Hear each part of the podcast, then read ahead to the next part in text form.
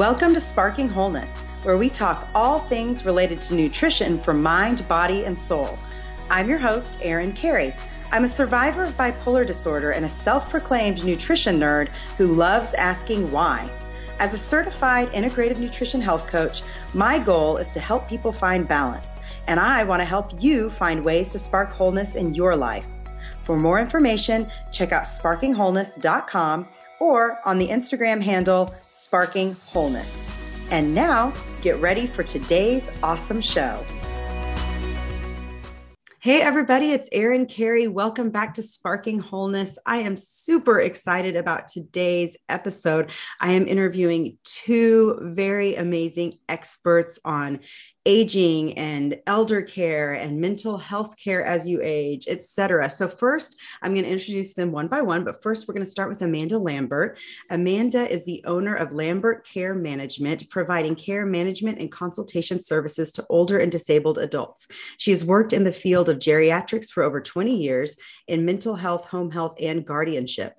Amanda is co-author with Leslie Eckford of Choose Your Place: Rethinking Home as You Age, Aging with Care: Your Guide to Hiring and Managing managing caregivers at home, and Beating the Senior Blues How to Feel Better and Enjoy Life Again. She is also a freelance writer, having written scores of articles on aging for a number of national companies. Amanda is a certified care manager, aging life care professional, and a certified master guardian emeritus. I think I said that right.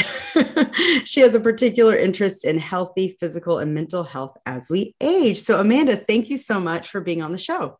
Oh, thank you, Erin. Delighted to be here. And now we have Leslie Eckford. She is a licensed clinical social worker and RN with a long practice in mental health and geriatric health. She is a blogger and co creator of mindfulaging.com and co author with Amanda Lambert of the three books that I mentioned previously. She has been a long distance caregiver for her parents while raising her now almost grown children. Leslie believes the empty nest is the empty next. And I love that. So, Leslie, thank you so much for being on the show. Thank you, Erin. We're delighted to be here with you. I can't wait. So I'd love to just kind of, before you know, we get into any of, of the topics that I mentioned previously, I'd love to get into just how you two got connected into this, and, and either one of you can respond to that question. Go ahead, Leslie. Tell how we okay. Met. well, we both had worked on the inpatient psych unit at the University of Utah, but at different times. We'd kind of heard about each other from different staff members, but we'd never met. I had moved around to different states and I came back to Utah and I was working on a, a rehab unit with older adults.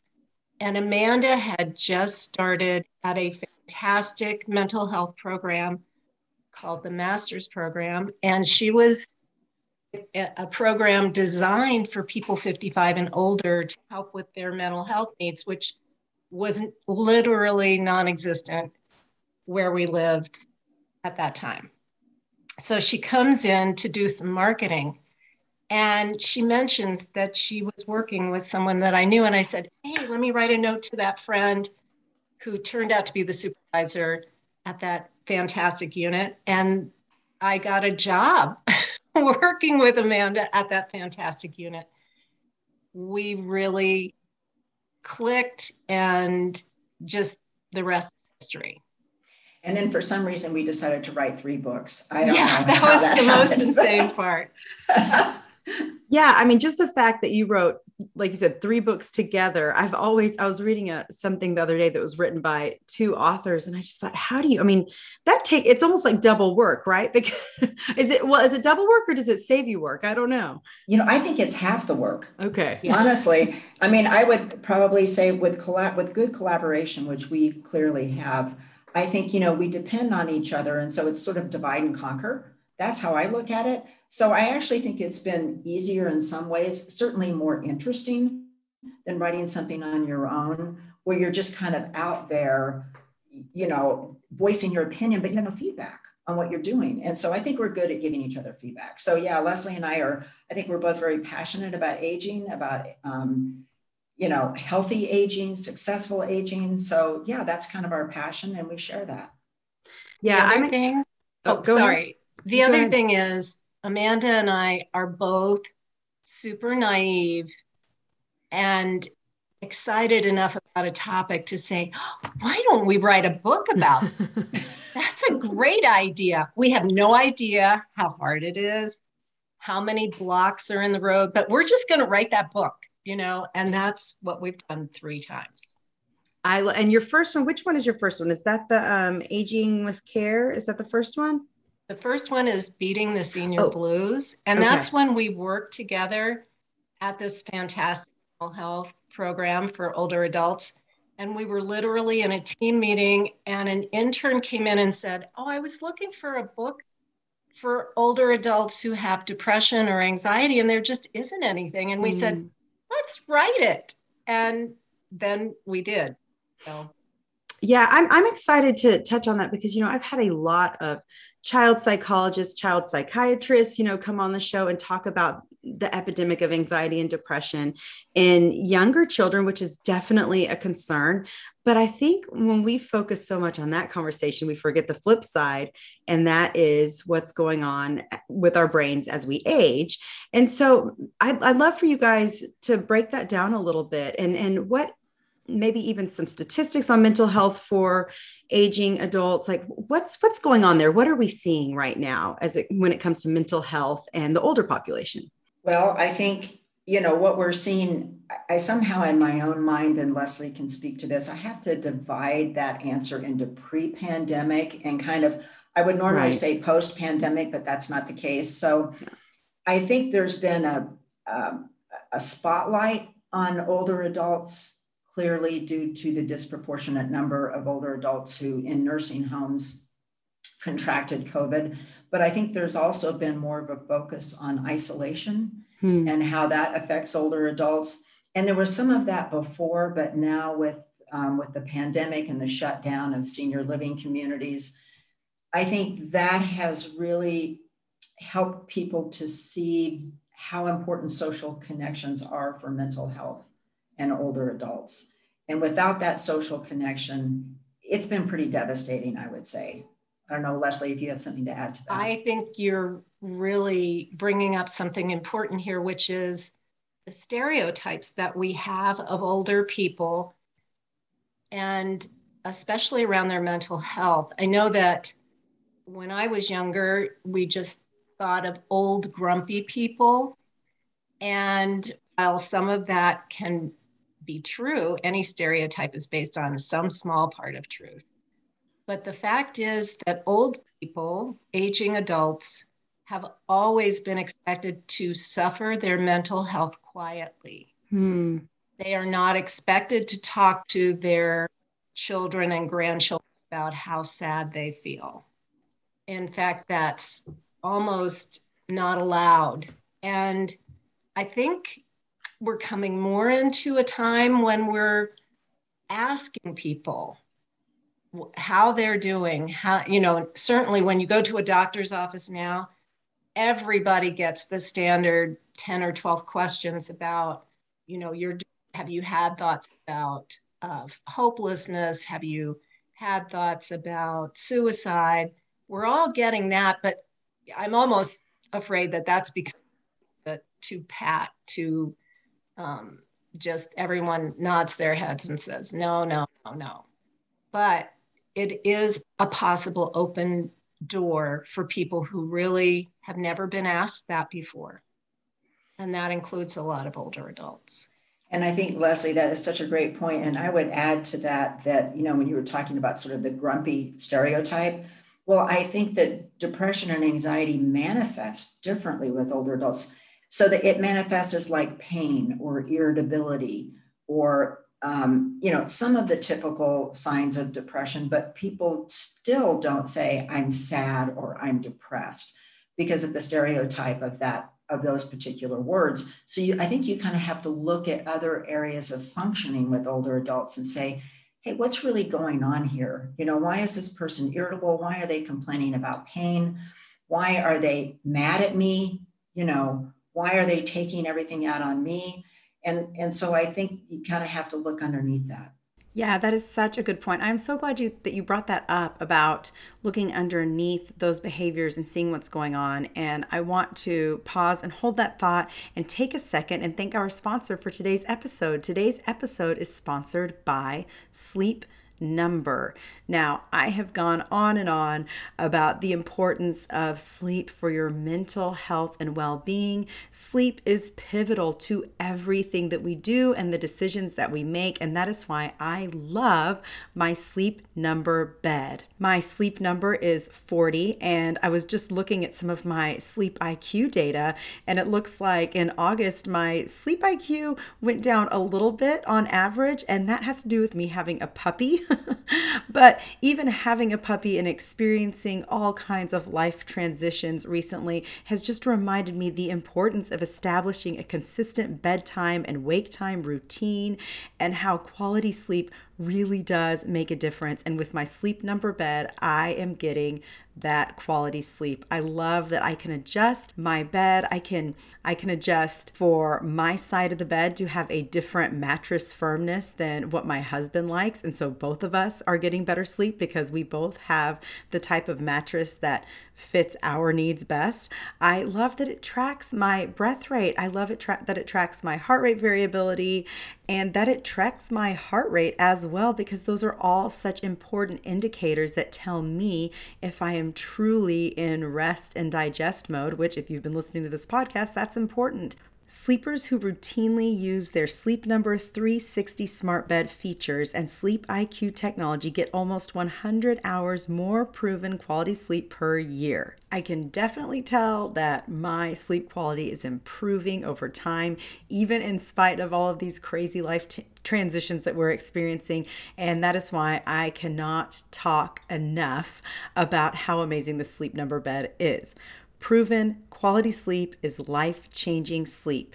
Special offers now available for a limited time only at Sleep Number stores or sleepnumber.com slash wholeness. That's sleepnumber.com slash wholeness. Now, Amanda and Leslie, we are talking about depression and anxiety in older adults and how it manifests differently.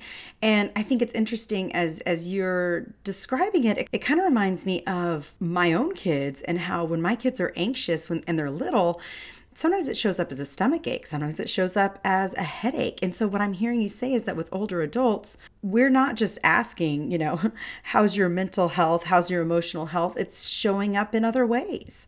And so many people will simply intellectualize what they're feeling.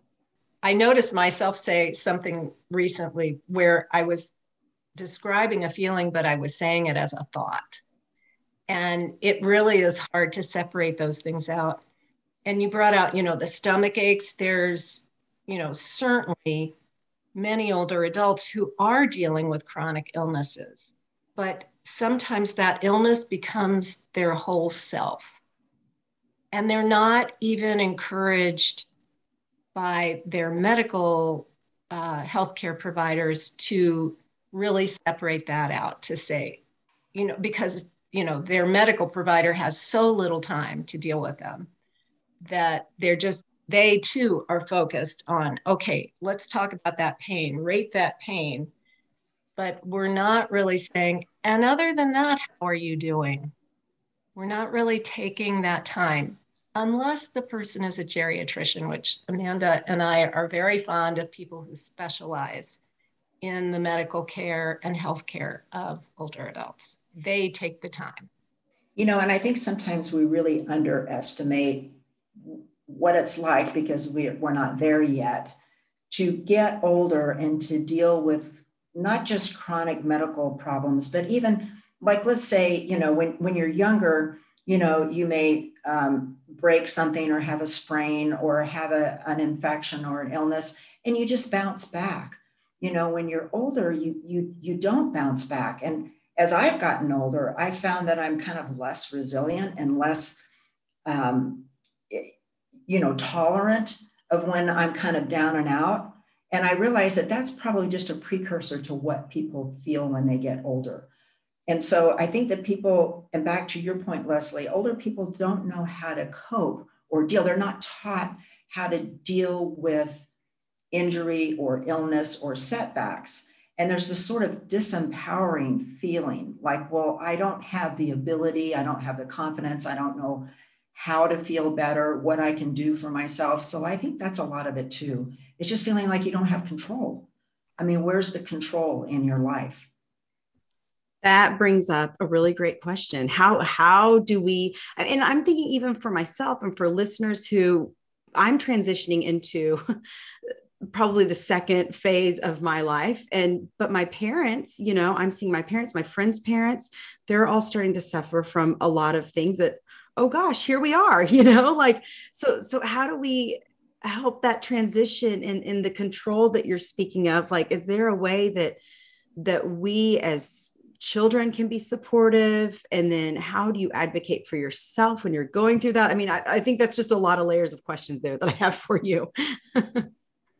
It is. And and i really think that the focus of maintaining the intergenerational ties is so important.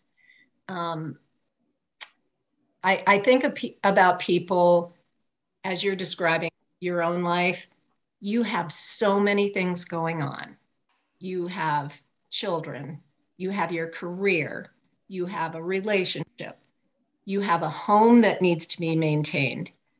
All of these things, daily life, daily meals, these are all activities that require your attention. And then some of us who may not live in the same town or even the same state as our parents as they're starting to hit these markers of aging. That compounds it because you don't notice these subtle changes.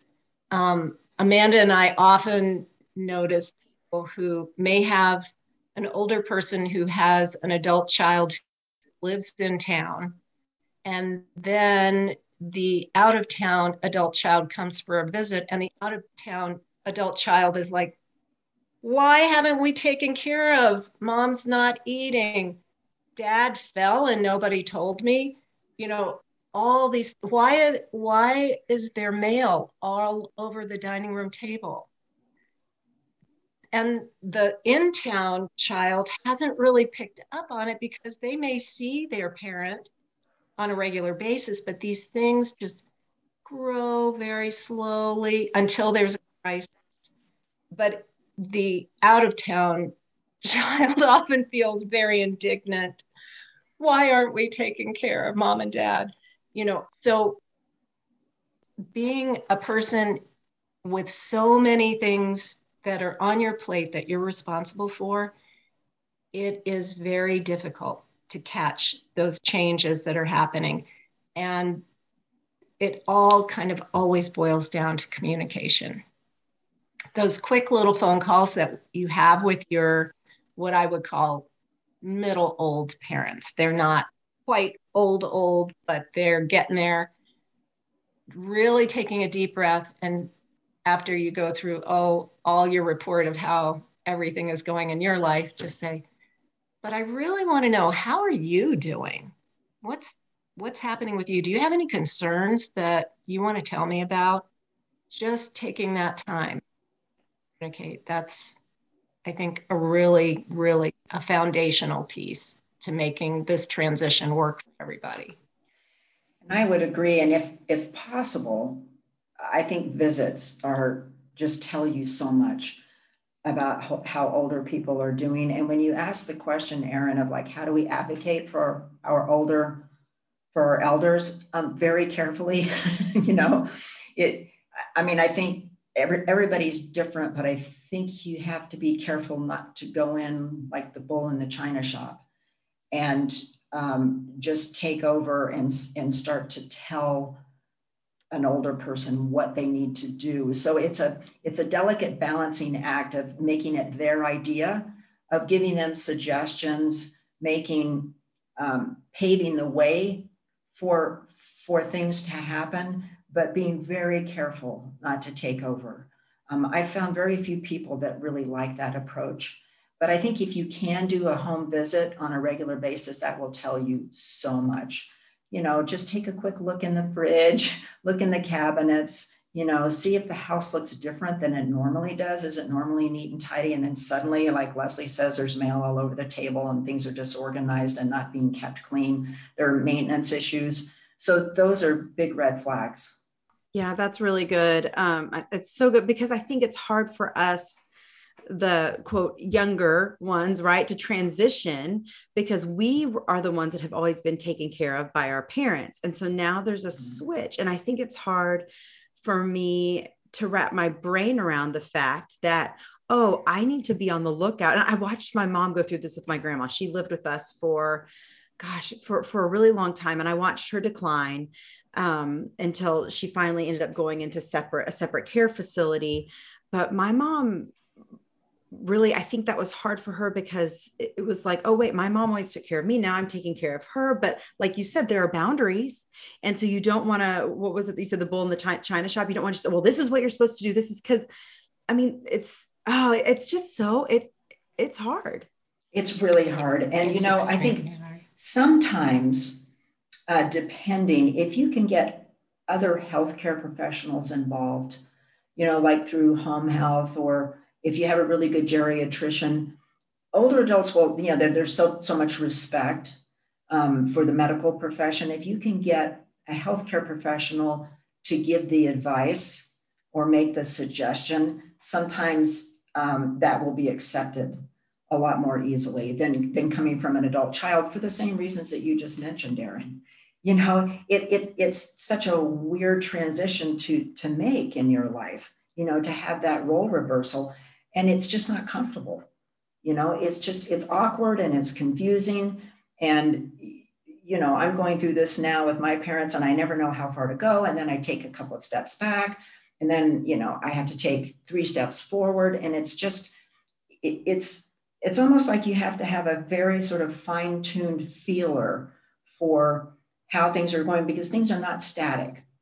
You know think, it, it's not a static situation. It's always changing and I think you have to be very flexible and kind of roll with the punches, so to speak. And if if um, you know if your parent gets mad or they get irritable or they push you back, you know it's important not to be reactive if you can if you can help it because it's not coming from a place of it's not coming from a place of um, not loving you or caring about you. I think it gets back to that control again. It's that way that people have of expressing themselves.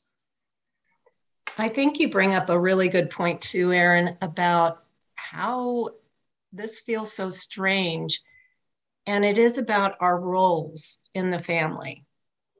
In as we're growing up, our parents are everything. They are the all encompassing power in our life, you know, until we hit a point where we have to rebel. And that's really what our experience is with a change in a relationship is rebellion and moving forward. And not everybody goes through a, you know, a dramatic rebellion, but there comes a point in your in your mind, in your awareness that you are a separate person and that you must make decisions on your own. The role of your parent then becomes one to step back. And that's what we tend to be in the midst of enjoying when our parents are starting to change. And and we don't often just have a little talk with ourselves and say ah now the roles are changing and i am the one who needs to step forward to take care of them. No in our feeling state we're like mom come on. Get a grip. You can do this. Meanwhile i have this. We really don't always have that aha moment of I my responsibilities to my parent are changing. And believe me, your parents are not having that aha moment very comfortably either. Um, again, with all of our different personalities, we can really have some resistance. And, uh, you know, you may not be at this stage yet, but I always like to mention this story of realizing that my father was no longer safe to drive and having, you know, I put my nursing cap on and very authoritatively said, No more driving for you, hand over the keys. Well, that didn't go over very well. My father uh, continued to insist on driving. And for two years, he didn't really speak to me. He'd answer the phone Hello, how are you? Here's your mother. So that was not my best or most successful way of dealing my dear old dad. And so I'm just giving you the idea that this change happens on both for both parties. Your parents have to accept that they need some help. Some parents are great with this, very easy transition. Others not so much. Yeah, I, and it's it's interesting and I think the level of there's sympathy but there's no empathy because we as the children aren't there we don't know what that's like and even just going back to the example of, of the child that doesn't live near parents like oh it's you know i think trying to dig into empathy eh, when you don't have personal experience to that that's that's where I think many of us get stuck early on as we see our parents age because it's like I want to keep things the same. I don't want them to change. I don't want them to decline. I, I don't I don't want to lose them, right? And so seeing any kind of a change is scary. You know, and the other part of that too that I think we don't talk about a lot is the fact that we think about our own aging. And we oh, think, is this yeah, is this what's going to happen to me? Yep. Is this what I'm looking towards? And I wanted to bring up one other thing um, that I thought of, Erin, when you were talking, is that, you know, if there, if there have been underlying sort of emotional, an emotional landscape with either or both of your parents that has been difficult growing up, in my experience, that doesn't really change as they get older. And in some ways, it's amplified. Hmm. So some of those, and maybe some of those have been kind of put to rest. You know, you get on with your life, and then your parents get older and they need you. And those kinds of conflicts and challenges uh, can often, I think, come to the surface. And so just when you thought everything was okay, it's not necessarily um, because all of those things are still there. And I think that um, those can get somewhat exaggerated. And so I think it's important to kind of just be aware and look out for those and know that it's going on. Know that maybe your response isn't a response to the actual situation, but a response to an old emotional conflict um, that you have had that really hasn't been resolved. That is a tendency that we see. Amanda and I have worked with a lot of family caregivers, people who are, uh, in particular, many women who are living with older relatives in order to take care of them. And of course, that scenario in and of itself can create tension and resentments. Uh, so many women in this country give up paying jobs to take care of older family members and are generally not paid for that time. Tiny pockets of people will manage to get funding here and there, or the family steps up to the plate and says, Here, we're going to compensate you financially for, for some of this time. Um, so that can be a resentment right there. They've given up a career, they've given up some of their own self identity to be a caregiver. And as Amanda is pointing out, if on top of that, there have been previous struggles in that relationship, I, I can't tell you how many times I've been surprised to see the person who was sort of the black sheep of the siblings become the full time caregiver. And the reenactment of ancient uh, family uh, patterns is just amazing. I mean, I have seen two grown adults, you know, talking to each other like they are three and four years old because of their disagreement about how mom should be taken care of.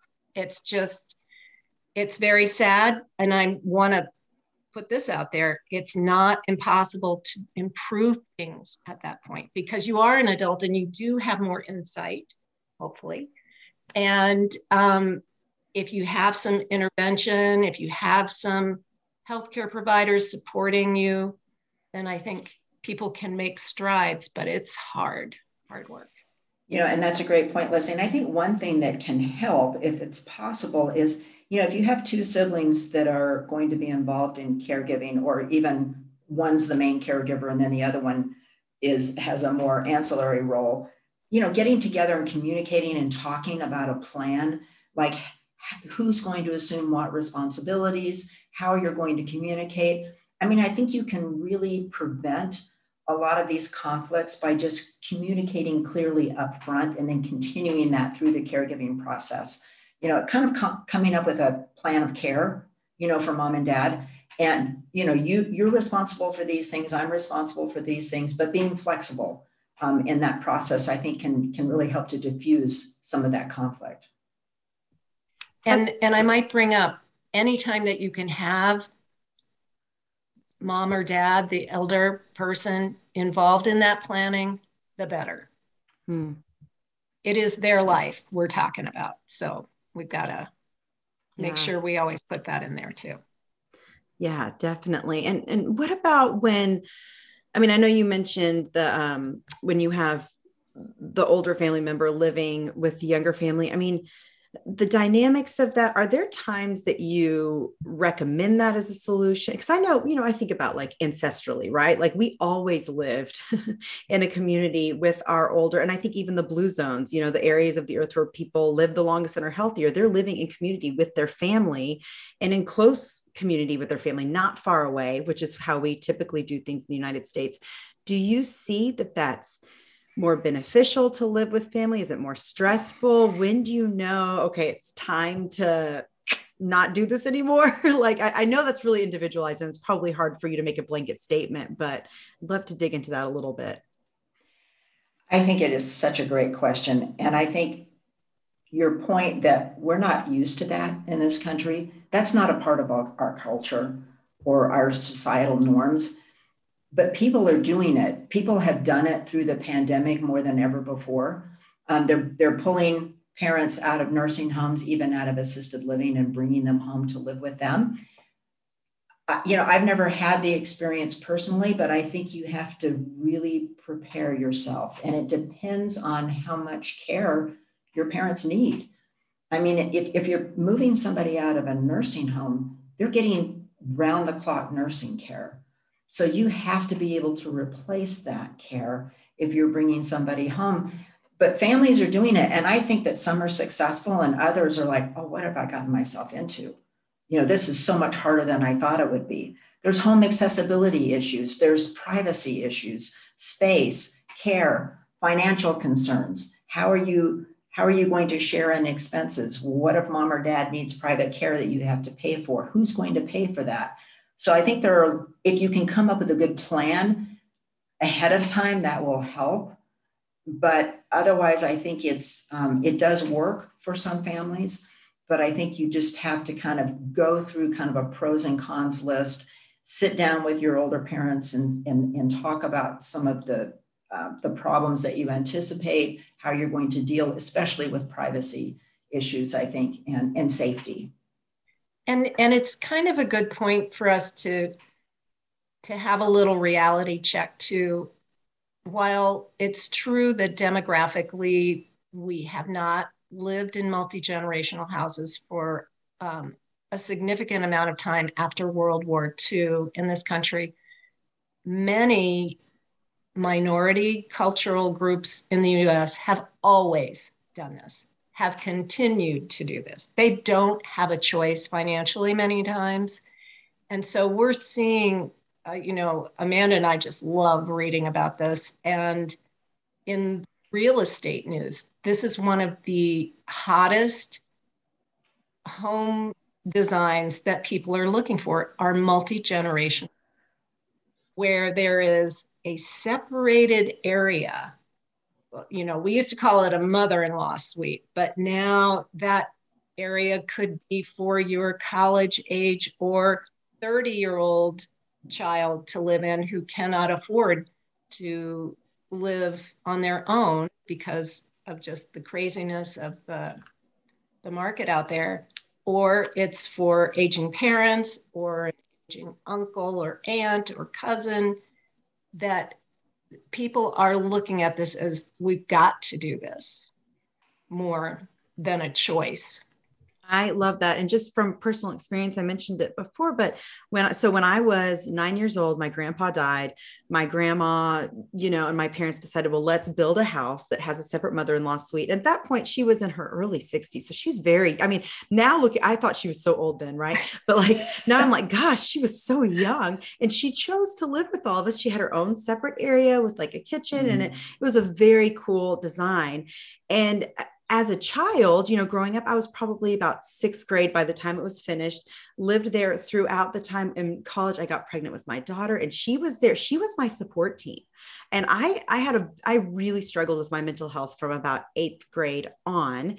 And I knew also just having that one extra person in my corner, you know, that was something else that was grounding me to the present, to reality, to gonna make it through this. And I just think about how, how wonderful now it was hard and i can't even imagine my dad dealing with his mother-in-law in that way. Like i mean that's there's just a, there are a lot of factors that as a kid I don't, I don't know you know and even as an adult now i'm like i have no idea what went on that that drove my parents crazy or even drove her crazy right? But it was it was a really cool way to grow up and it was she continued living with us beyond she helped watch my daughter for me when i started work i mean you know it was just a neat special thing that i it was unique to our family. And i'm hoping i love to see that that continues on for some people that people are doing that because i think that there's something really special because we do live in isolation all of us in mm-hmm. in many ways in this country. Maybe this will help kind of bring things back to the family system. Yeah you are right. wow. it, there are so many win-wins in multi-generational living. Yes there are some sacrifices for different people in a family system who might lose some privacy, who might lose some financial uh, by supporting an older adult. But the benefits, I think, really do outweigh the negatives for most families. Not every family can do it, of course, we know. Erin, I love your story. And I, I, was thinking to myself, wow, you all were ahead of your time. And then, right. and then I remembered I'd forgotten about you this. I did when I was, um, gosh, I was probably 10 or 11, 12. My grandmother moved in with us and lived with us because, um, you know, my grandfather had died. She was on her own. And in, you know, that generation, I mean, it just, you know, financially, she just couldn't manage on her own. So she moved in and it just seemed like the most natural thing in the world. You know, it just sort of seemed like, okay, well, uh, grandma's coming to live with us. And, and she ended up, um, dying there in the house with us. I mean, she didn't go to the hospital or go to a nursing home or go to assisted living. Of course, people didn't live as long as they do now. You know, we keep people alive for so long. It's almost like they're, you know, people are in this declined state, but they're still living. And so they need a lot more care than she needed. You know, I remember she spent a lot of time in bed, but she was just part of the family. Yeah yeah i, I gosh there, there's a lot there that um it just brings back so many memories. I love hearing that. And i'd love to touch back a little bit kind of back to where we started the conversation on the mental health aspect of things. And I'd love to know just your tips as we're kind of winding the conversation down for helping our, our aging parents, grandparents, whatever it is, whoever is listening, whoever this applies to, to identify the mental health struggles where where can we support best without overstepping without you know crossing any boundaries but also to know that they are heard and validated? Because it sounds like that that's a big issue too is that a lot of the older people just don't feel like they're being listened to or validated in this. Yeah i, I think I, yeah i would say that oh, there's one thing i wanted to mention earlier and this doesn't work with everybody but i think using humor is is really important. Um, you know, not taking things so seriously, and you know, it's very individual. Um, humor is, but I just wanted to mention that because that works really great with my dad. Um, and the other thing is just to give people as many choices as you can.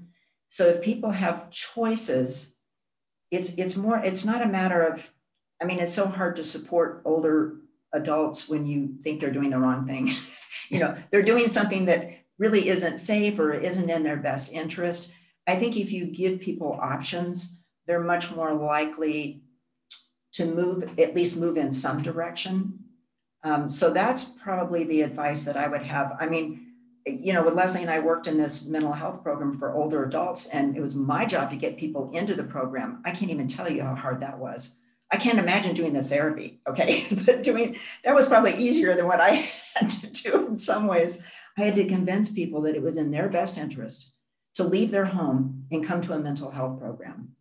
And I think it's better now, but I still think there are just so many barriers to treatment. I mean, Leslie and I have talked a lot about uh, teletherapy, you know, which is really big now. Older adults are using it, but they have to be comfortable with the technology in order to access it. So that potential is there, but we've got to get people connected. So I think the teletherapy is a is a is a great idea, and I think and Leslie can probably speak more to how successful that is, you know, for older adults. But if we can get them comfortable with the technology, I think that's something that's that does have a lot of potential to help people. I think one thing, if you are if you are noticing that your parent is older, is to really pay attention and be disciplined yourself about regular communication. Some of us have a weekly phone call these days, many of us have a, a Zoom call. Um, even if your older parent lives in the same town, make sure you are connecting in a regular way that they know they can expect to hear from you and have a real conversation with you every week. And we know, yes, we know there are wonderful do this daily. Bravo. But we also know real life gets in the way of that for many of us. So just do what you can, but don't let it go past a certain amount of time. Just like you have your job responsibilities and you do your workout and you do regular things, that has to be one of your regular things. It's not a, oh, spur of the moment, I think I'll call mom. You know that you're going to have a date with your mom and dad at a certain time if you can, or a certain day, just so that they know they have that connection. And and if you can really get through the small talk and get to the deeper talk and check in with them in a real way. Like so how are you sleeping? You know or you know have you gotten over that that pain that you were having in your elbow? What was that about? You know just really checking in with them in a, in a more meaningful way I love that. Now, the question I've got to ask you both the question that I love to ask because you know the name of the podcast is Sparking Wholeness. So, if you could give one piece of advice that would spark someone toward wholeness, what would it be? Gee, Erin, we have to pick one thing. I know there's so many. I mean, that is so tough. If I have to just choose one, it would be to stay socially connected to people. That would be my number one. And I think for myself, I have to make sure I'm sort of a caregiver type. And I'm always really good at worrying about other people. So for my wholeness, I have to check in with myself. And sometimes that means finding a quiet space in my house even when other people are here, or I go outside and breathe some fresh air, which we don't have in Salt Lake City right now. But just asking myself, Are you there? Oh, yes. What's happening with you? That gives me a sense of wholeness because I need to pull the whole picture together. Yeah, yeah, I think that all of us can benefit from that right now uh, during these crazy times for sure. And I, I just appreciate this so much. So, where can people um, find your books and follow you, find more about what it is that you do, your website, all of that information? So all of our books are on Amazon. We have a website, mindfulaging.com, Facebook page of the same name, Twitter, um, so and Instagram. It's all under Mindful Aging. And uh, yeah, all three of our books are available on Amazon. Awesome. I love that. Well, thank you so much. This was such a good conversation. And I think man, I, I, could I could dig so much deeper on all of these individual topics. I feel like that was just kind of a broad scope of of what it is that you guys have been working on for years and years. Um, so I just appreciate you offering a brief little 45 minutes for us. Thank, thank you, you Erin. So much, Real pleasure. Yeah, thank you. It was great to have you on.